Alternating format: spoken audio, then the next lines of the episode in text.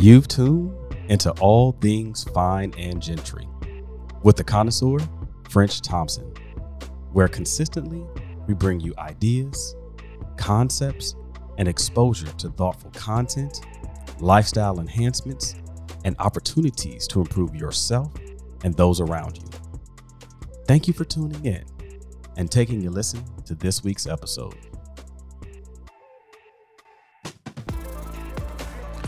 Welcome, welcome, welcome back to another episode of All Things Fine and Gentry. And guess what, you all? This is the first episode of the new year for us for season two. Thank you all, uh, which I think I'm going to affectionately call you all the connoisseurs.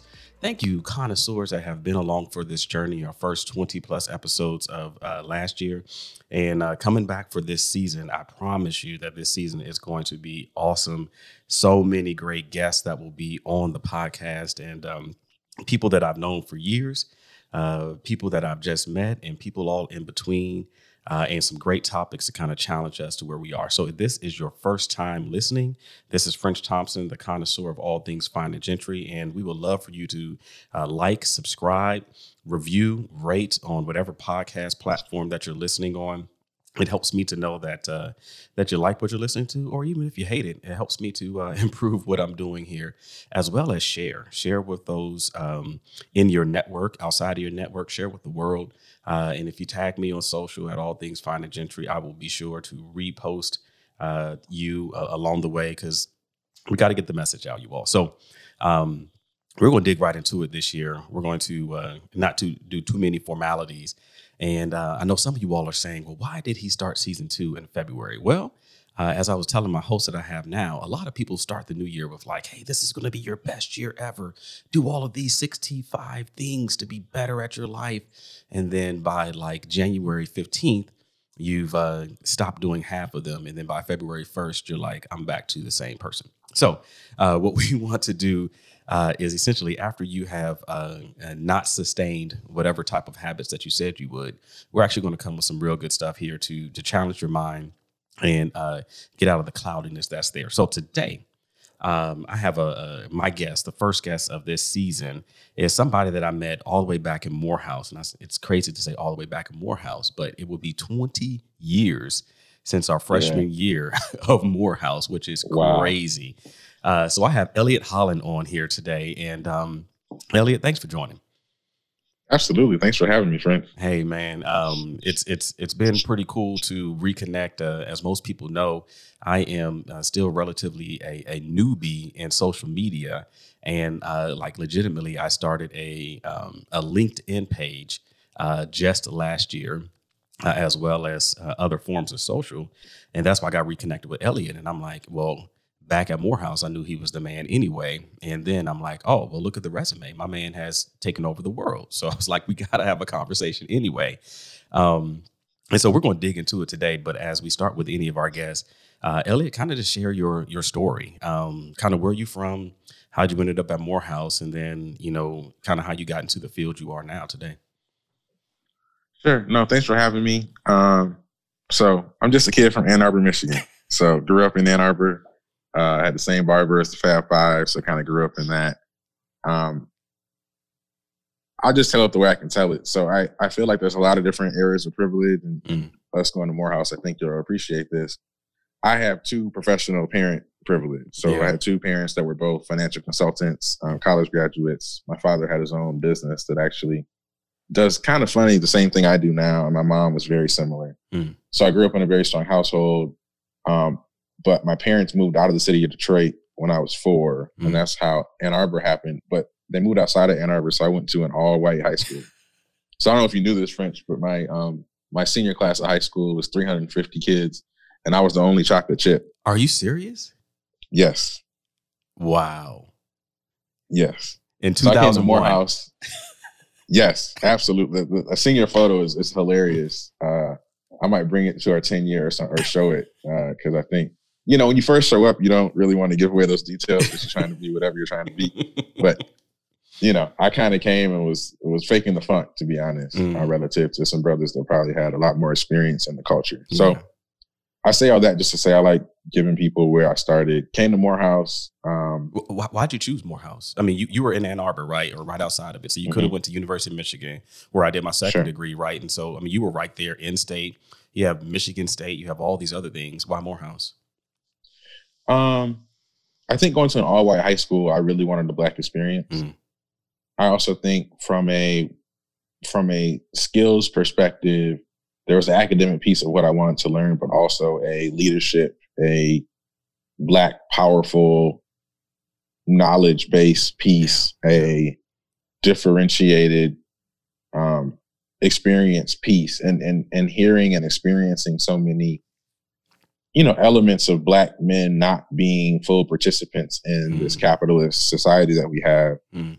i wanted to go to the mecca of that There if i had the choice There and so um i funny enough of course my my counselors at my white high school didn't know much about morehouse so i had to hustle into uh, Ann Arbor High Schools. Thank you, Huron High School in Ann Arbor, for letting my black behind in there to get counsel. And um, you know, I made it happen. Yeah. So that's why I chose Morehouse. And then, funny enough, I went to school. I applied to, to college both for business and engineering, and I actually did not know what Georgia Tech was Mm. when I left Ann Arbor. It was just the engineering program at Morehouse is a dual degree with with Georgia Tech, and they have a lot of other schools as well. yeah. Tech was really a function of Morehouse's engineering program. So Yeah. had it not been the um, extension of Morehouse, I wouldn't have known. And then Morehouse was amazing, of course. Um, Tech was a, a gut punch. Um, got through it. Uh, I- I'll tell you this. So, um, for those that don't know, um, so yeah, you know, Ellie and I both went to Morehouse, and we both did dual degree. Um, and I had coming out of, of DC, my thought was I was going to go to Columbia straight up. And Mhm. um, then when I found out about the dual degree program at Morehouse, I was like, bet I could do Morehouse in Columbia. I was in the same pace, like, oh, I, I wasn't considering Georgia Tech at all. Uh, but then I, I went to Michigan uh, for the dual degree program. And uh, you, you, like you said, like the gut punch, right? You're like, oh man, oh, oh, oh, oh. You, you mean you want me to take all these classes with no um, extracurriculars? Got it. Let's just straight, no chaser. Um, and you don't even really recognize the added level of difficulty because not Yeah. only are you going from a liberal arts college to a top three, top five, top 10 PWI research institution, but you're Mhm. going in where, you know, French, I met you freshman year, we studied together. So I knew three years of your academic experience. And whether it was you or a hundred other guys, I knew who was good at math, physics, science, chemistry, the whole thing. You walk into a campus where nobody knows you, hmm trying to find study buddies. And and honestly, you are behind. And I'm not saying because Morehouse is behind. I'm saying because Morehouse is a liberal arts school hmm and not all the students are going into STEM. And so you really have to not only settle in academically, but you have to settle in interpersonally. Yeah. And then the classes in engineering are, are unforgiving. You can actually try your best. You can do 12 hour days. You can study, study, study, and still not get it and get a C or fail out, and, and not for lack of effort. And I think the best lesson I got from tech was just you can actually be great and not make the mark, and that still be okay. that Um, even though I think right we there. both made the mark, but yeah. you have to sort of realize where you are. And I, and I think that'll be a, a common theme throughout my career. Mm. All right. So you do uh, Morehouse in tech. Um, Mhm. And then, you know, at the end of it, right, we, we walk out with an engineering degree, um, two BSs, right? Two bachelors of science. And you have to Mhm. determine for yourself now what. And so what did you do then? I mean, I I don't know if you went straight Sure. into, uh, you know, finance or did you kind of mess around with some other stuff? Sure. So when I got to Atlanta, I loved it. I didn't want to leave. So I had my criteria of I needed to make X amount of dollars and I needed to be in Atlanta. And I also did internships each year during our program. So I did five different internships. And so I had a really good idea of the workforce as best as you can coming out of undergrad. And I realized that although I could do engineering at the top level, where I really was like lethal, where I could command the the the most excellence was at the combination of sort of that quantitative analysis and interpersonal communication. Because you know, when you get to engineering school, we came from an HBCU liberal arts college. Like you had to communicate. Like You had you would get no love, no fun, no nothing if you didn't communicate and, and do it well. right. Um, and so you get to the engineering school and people were doing AOL Instant Messenger, don't don't call me, don't talk to me stuff. Mm. And you're, you know, you fresh to death at, at physics 18 or whatever class you're doing, um, hollering at the professor, um, trying to get, you know, the secret sauce office hour. You know, it's just we're different. And so I realized where I was strongest. And I made an early decision to capitalize on it, to be fair. So I said, look, um, one of my internships with Accenture, it was actually on the technology side of the house.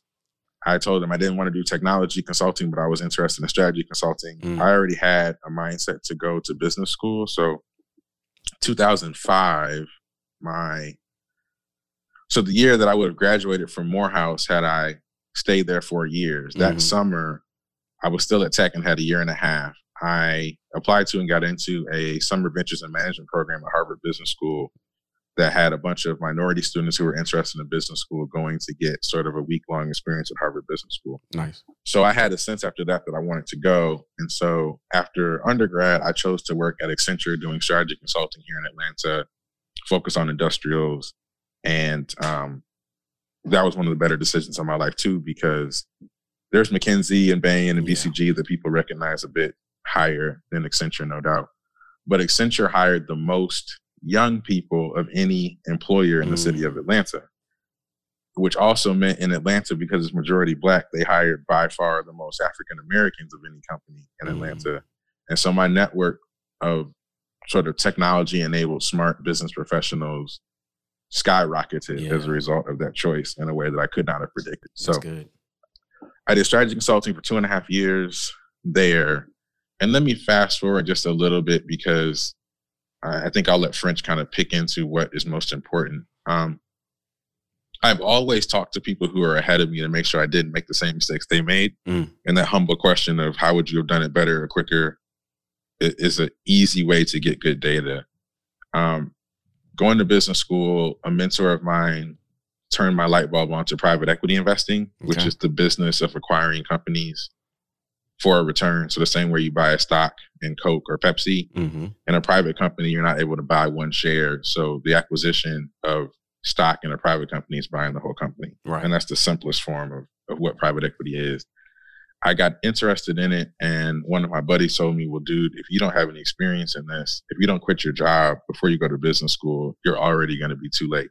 Really? So I actually quit my job at Accenture Wow. the summer before I went to business school. So I got into Harvard Business School, fortunately. Quit my job the summer before.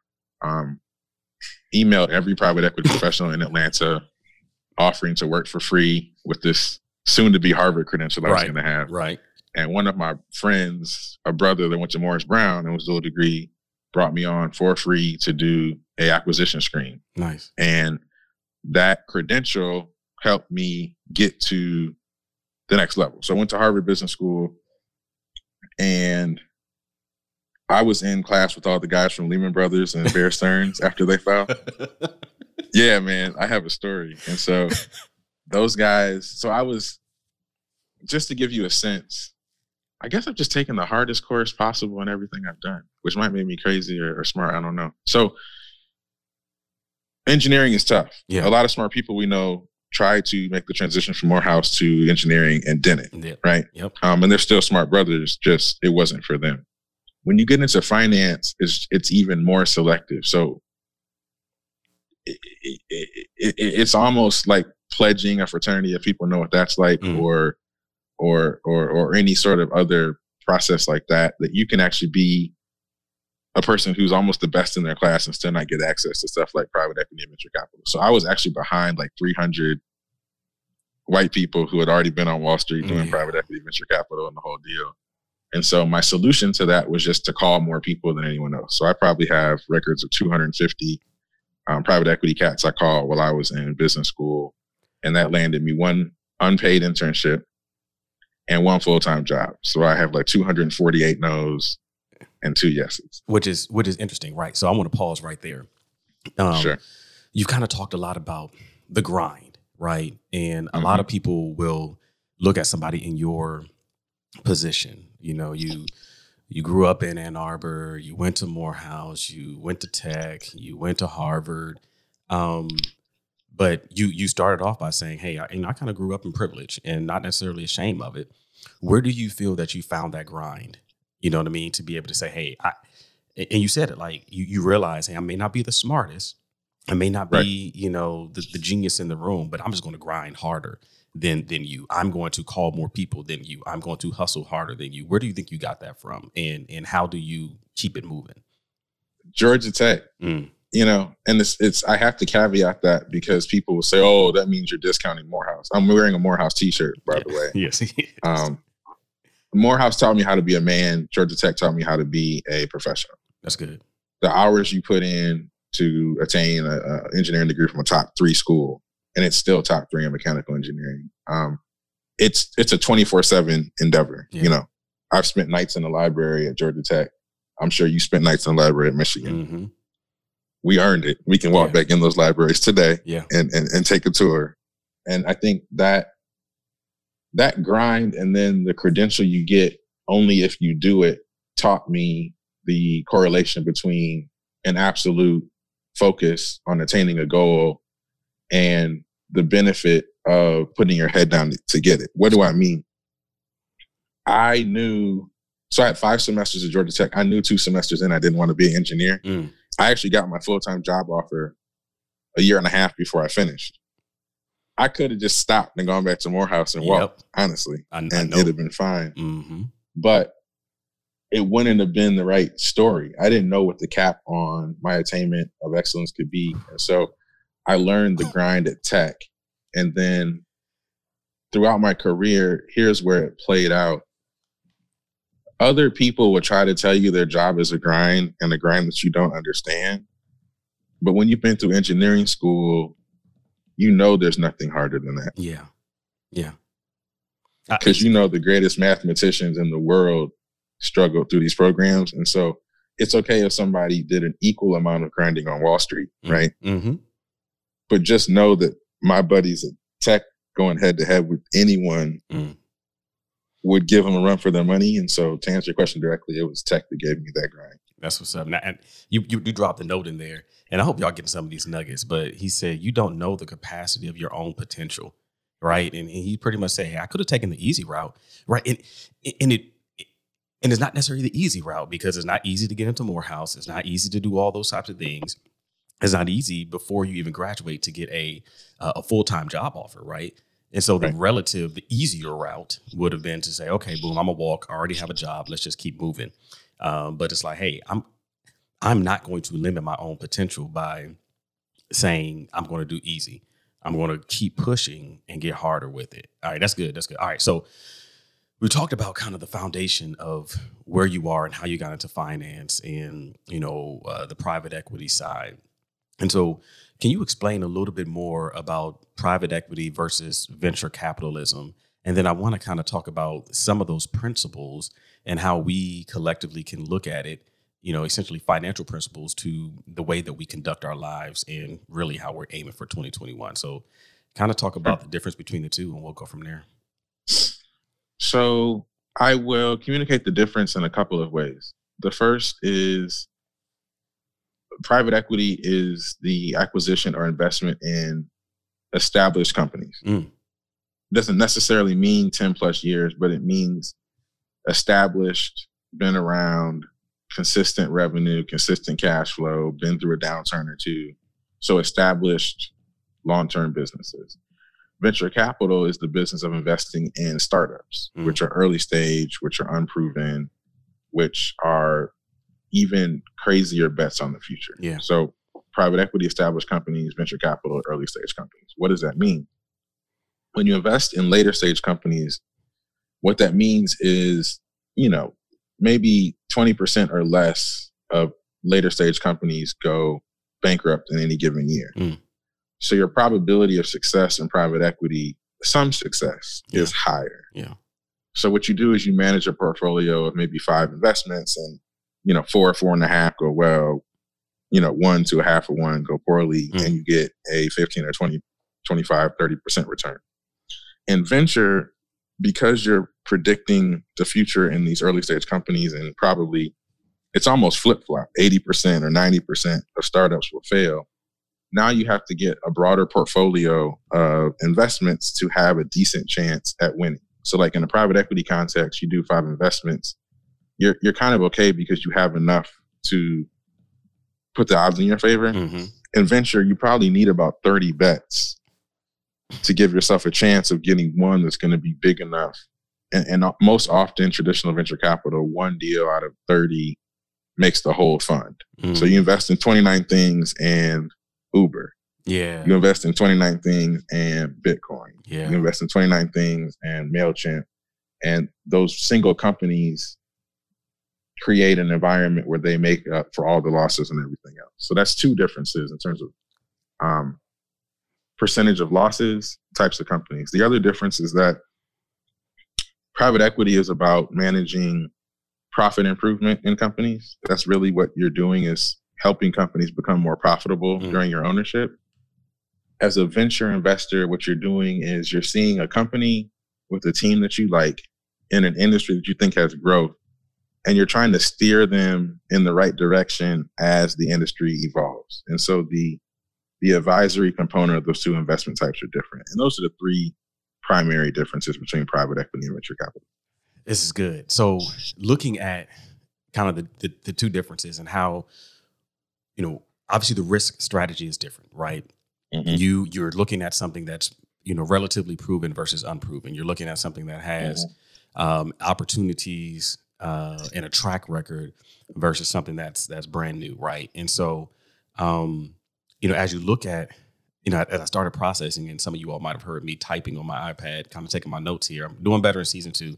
I actually take notes, um, and so I want to look at private equity, kind of like those habits and practices that you know one might uh, have sustained over the years, right? Because we're looking mm-hmm. at taking these principles and trying to understand how to better our lives, right? Better our mm-hmm. better the chance for success at what we're doing. Right.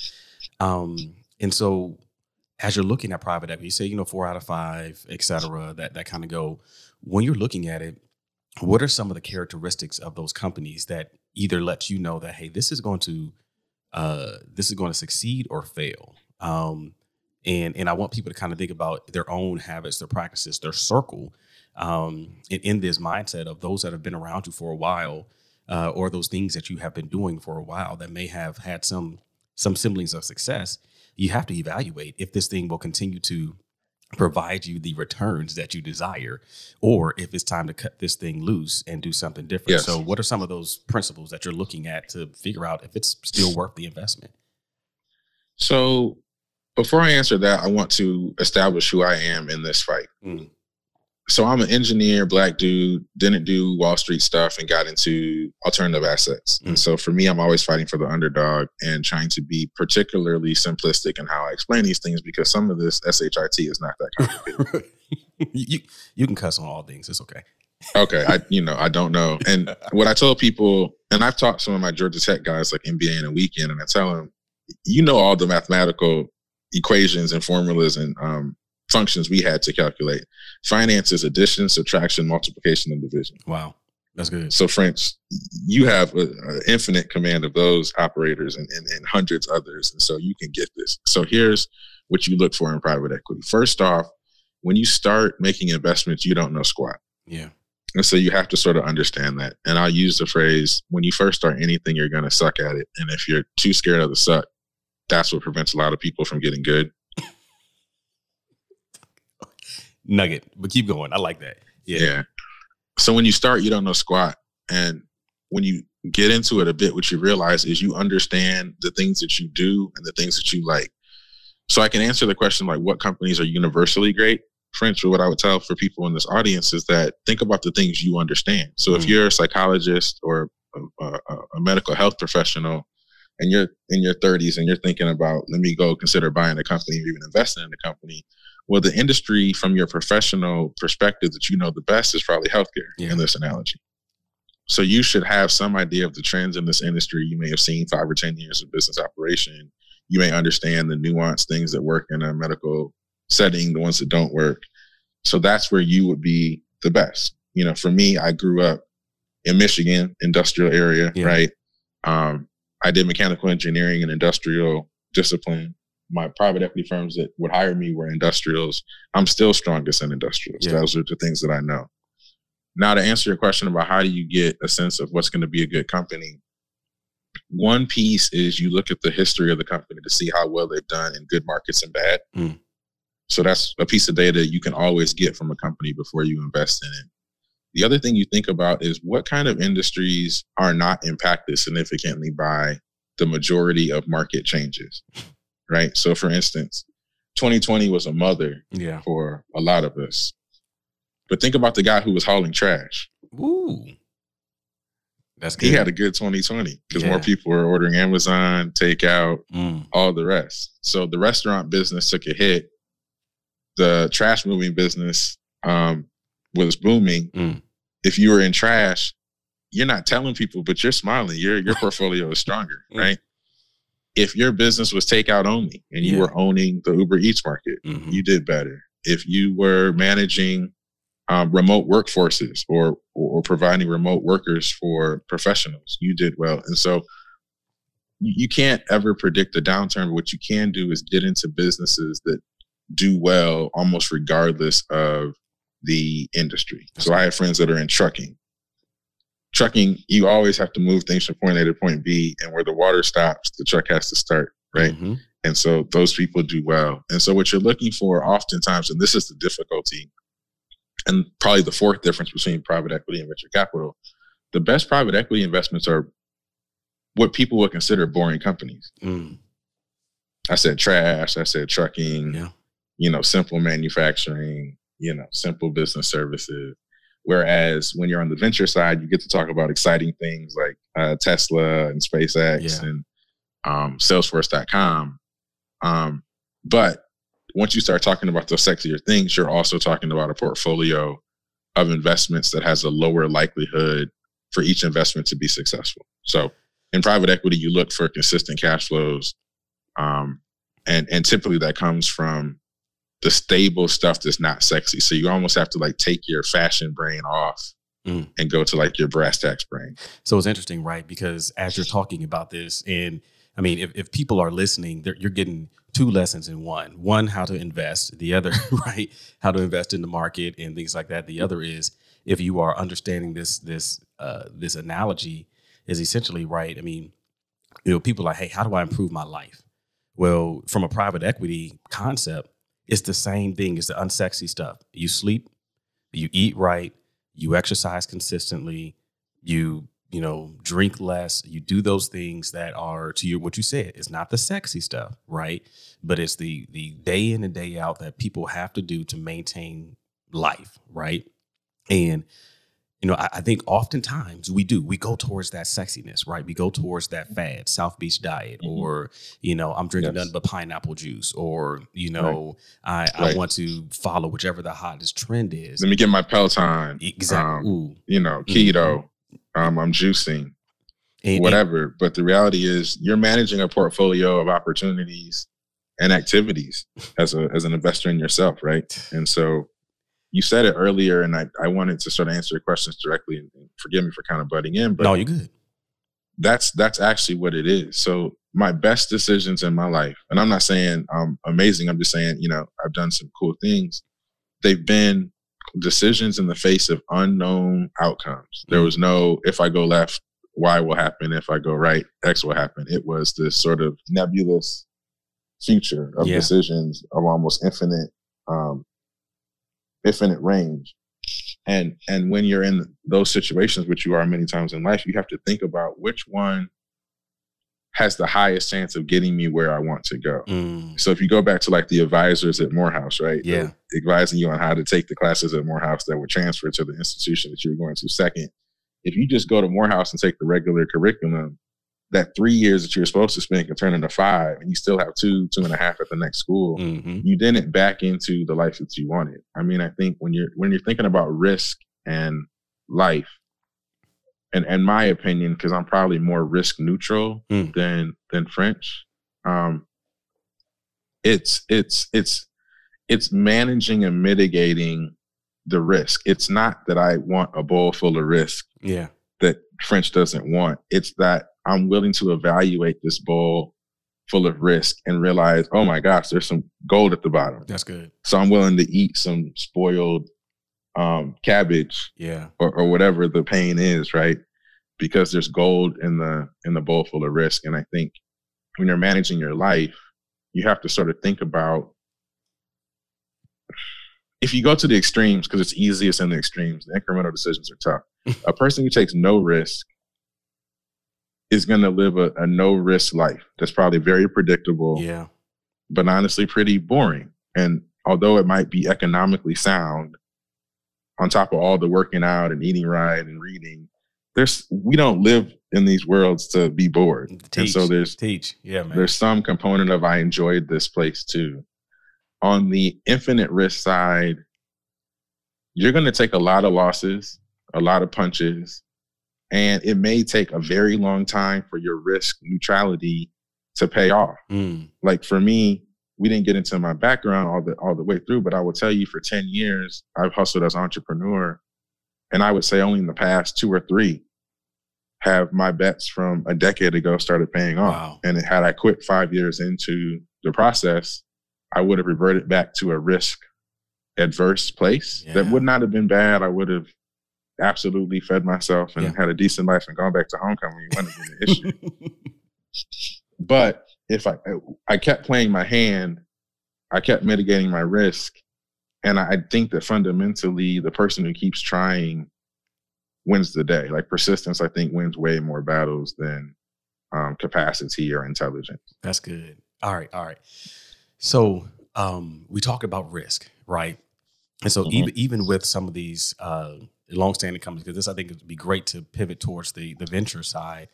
Um, eh, When when do you know on the private equity side it's time to sell? It's time to to get out, right?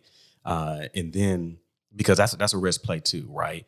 And then Yes. you know how do you what are the things on the venture side to where you're saying, hey, I'm willing to take this risk that you look for qualities to enable you to say it's time to buy, right? Or time to get in. So when do you know it's time to go on the safe stuff? And when do you know it's time to get in on the risky stuff? Great question. Amazing question. So,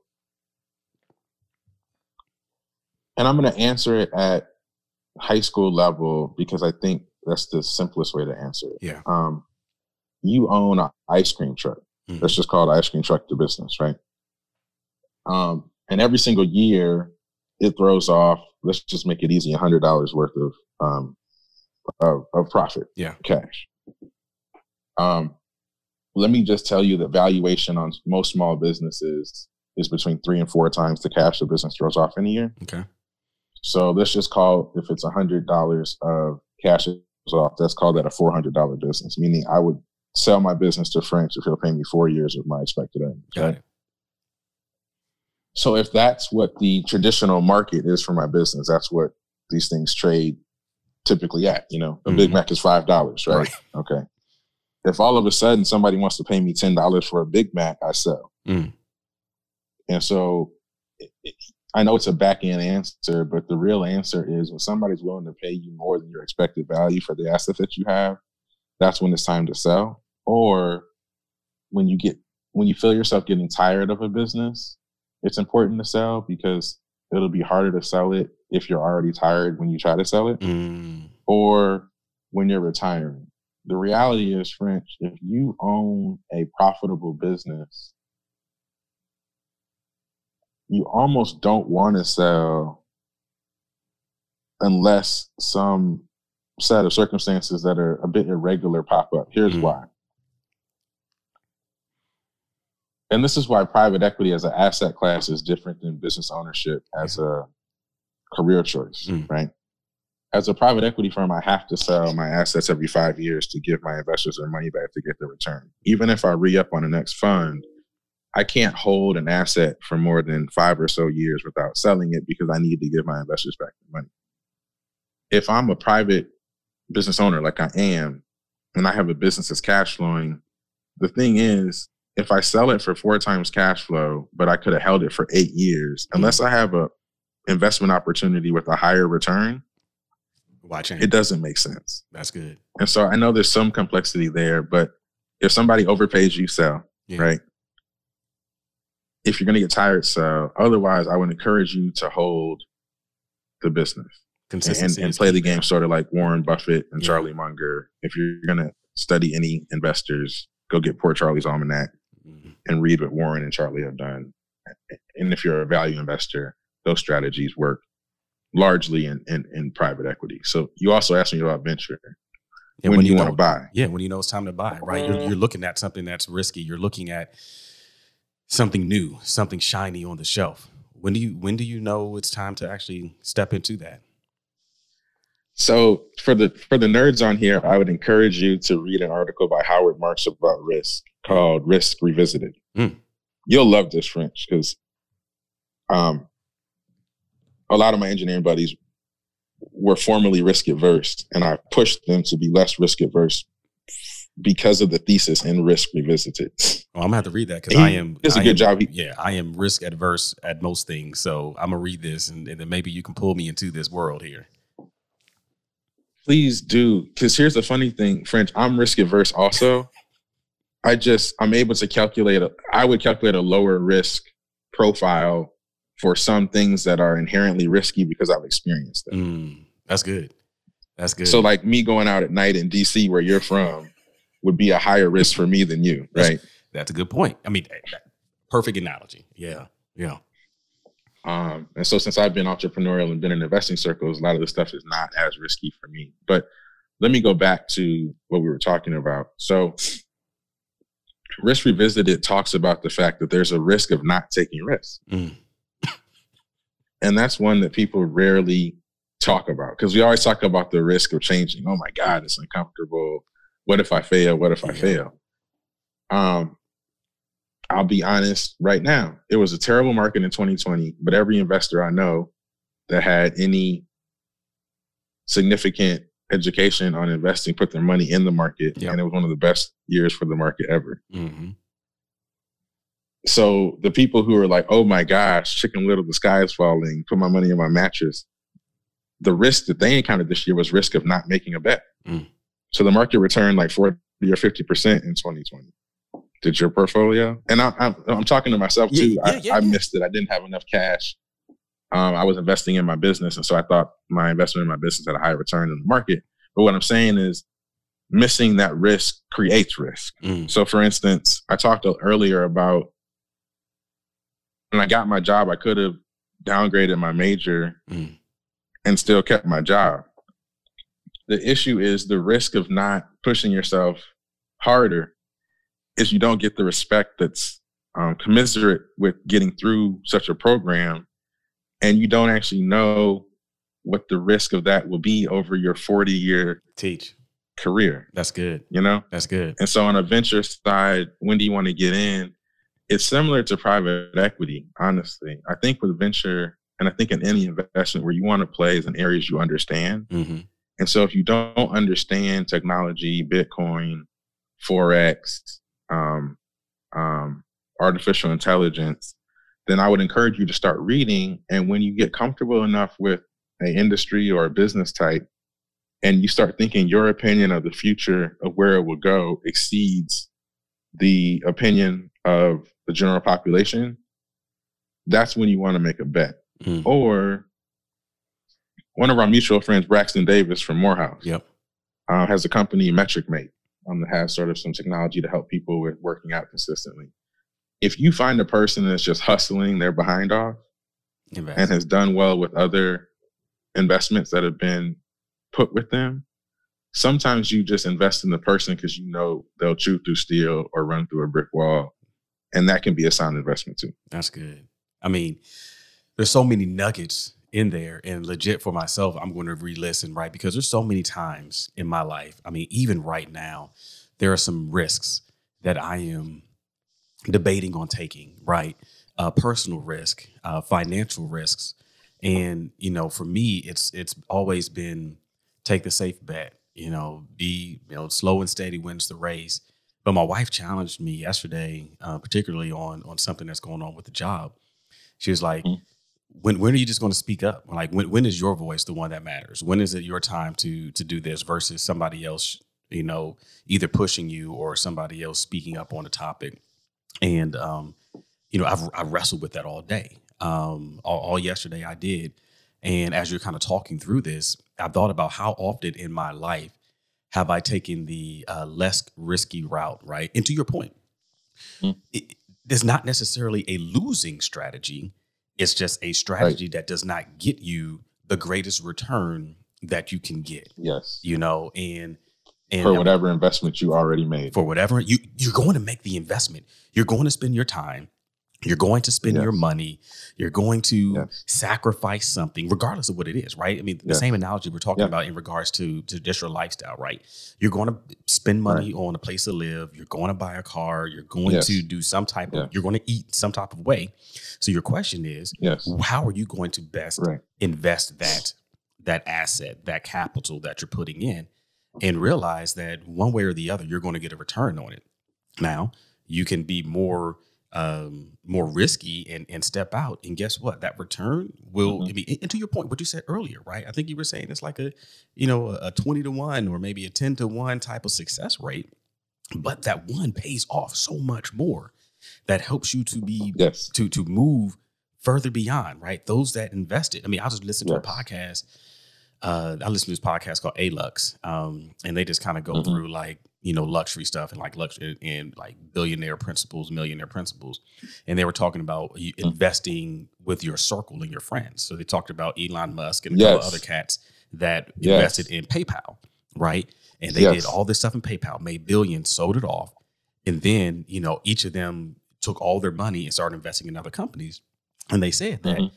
when you look at it you turn around and say you know elon could have just been like oh i'm gonna be easy here but the capital that he needed to do Tesla or SpaceX wasn't just his own capital. It was the cats that that grinded with him and said, "Hey, we know we've seen things fail, but we believe in what you're doing and we're going to invest in it." And that's similar to in our own life. Like, hey, you mm-hmm. got to have this circle, people, processes that push you to be to be to reach the potential that you that you have and see the capacity. And I'm going to speak to black yeah. people a little bit here. Um, jobs, entrepreneurship, I'm biased as entrepreneur, but people make a lot of money on jobs. One thing I would commit to everyone to understand your boss has no incentive to pay you a single dollar more or give you a single unit of less stress, right? Than than they can give you. Yeah. And that's the nature of being an employee. And I think there's a lot of sort of doctrines around you deserve, you deserve, you deserve. And I'm not saying you don't deserve. What I'm saying is you don't get what you deserve, you get what you negotiate. Yeah. And so you to push people knowing you're going to lose that battle, mm.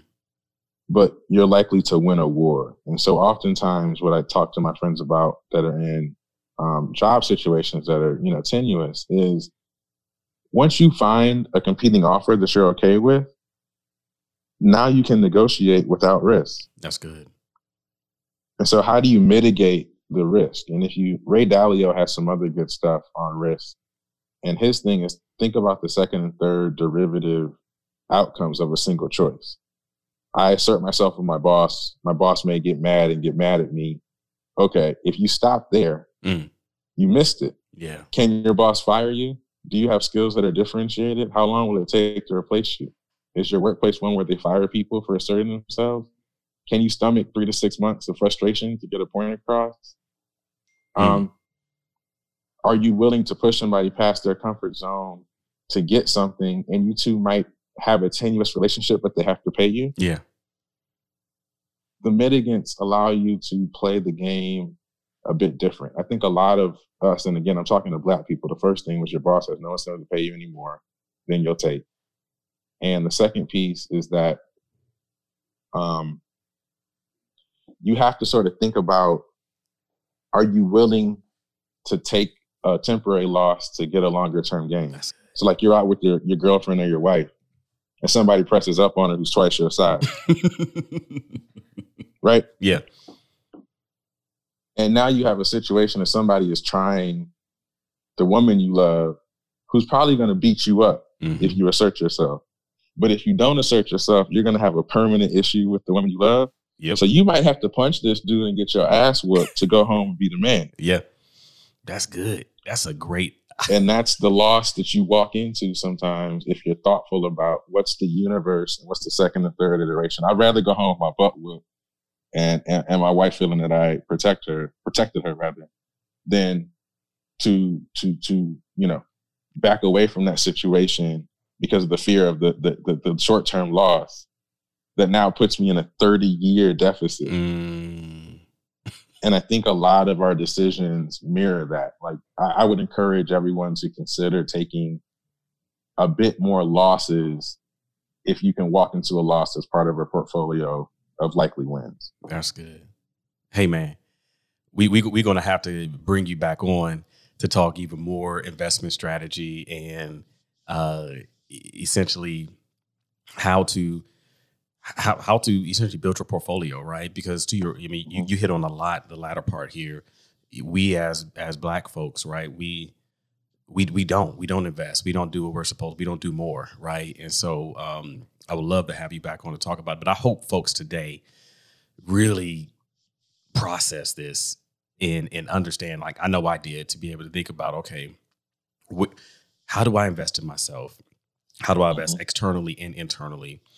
How do I make those right choices and evaluate it based on certain principles and be able to to make the best choice to propel myself towards the Mhm. towards the goal that I have.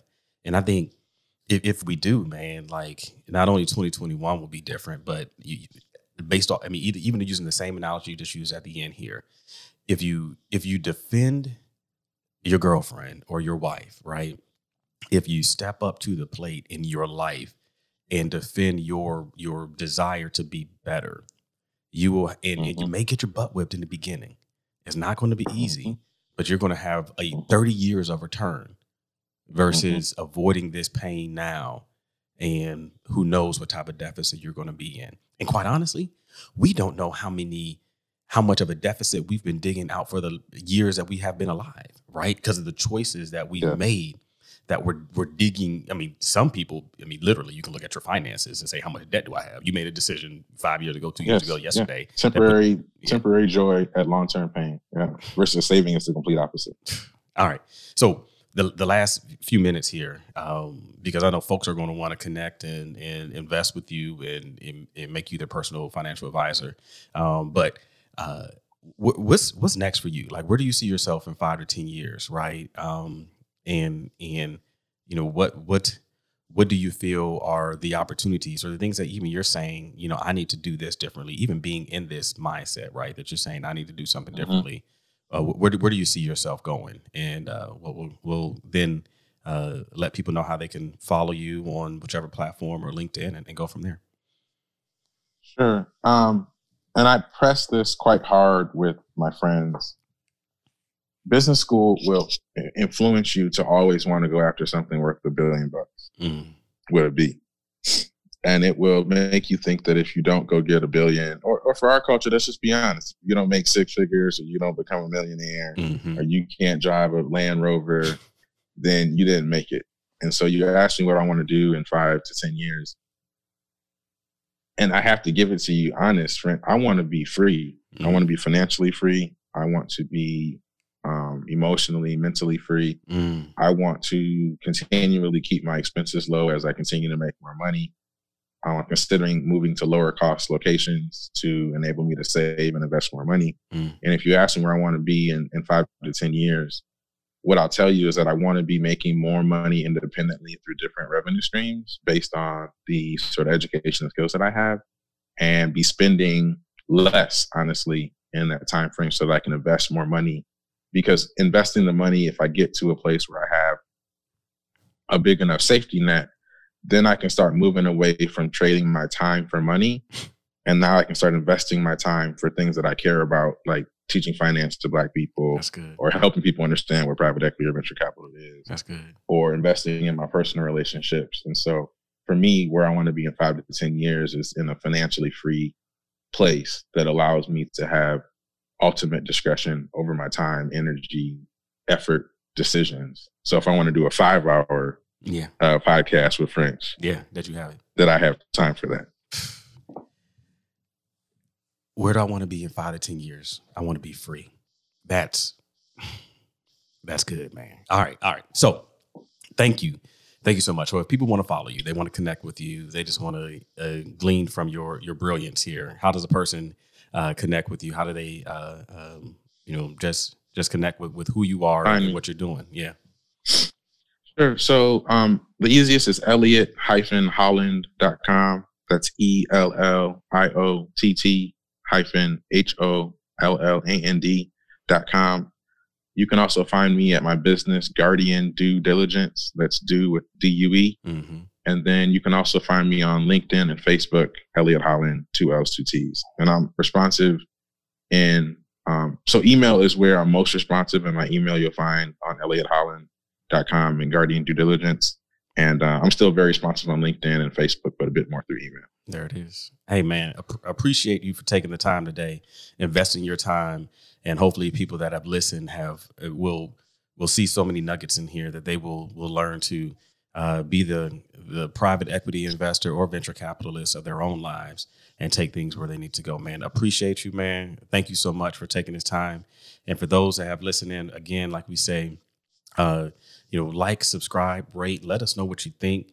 Uh, tag Elliott, tag tag me. We would love to uh, to to see what you think about it, repost and share, and and be able to uh, and to be able to share this knowledge with so many people more, uh, so many more people that need this uh, in in this year, right? In 2021, it's going to be so much to go through, and so many opportunities to invest externally and internally, and we want you to do the best that you can be in that. So. Thank you all for taking the time today, and we'll see you after a while.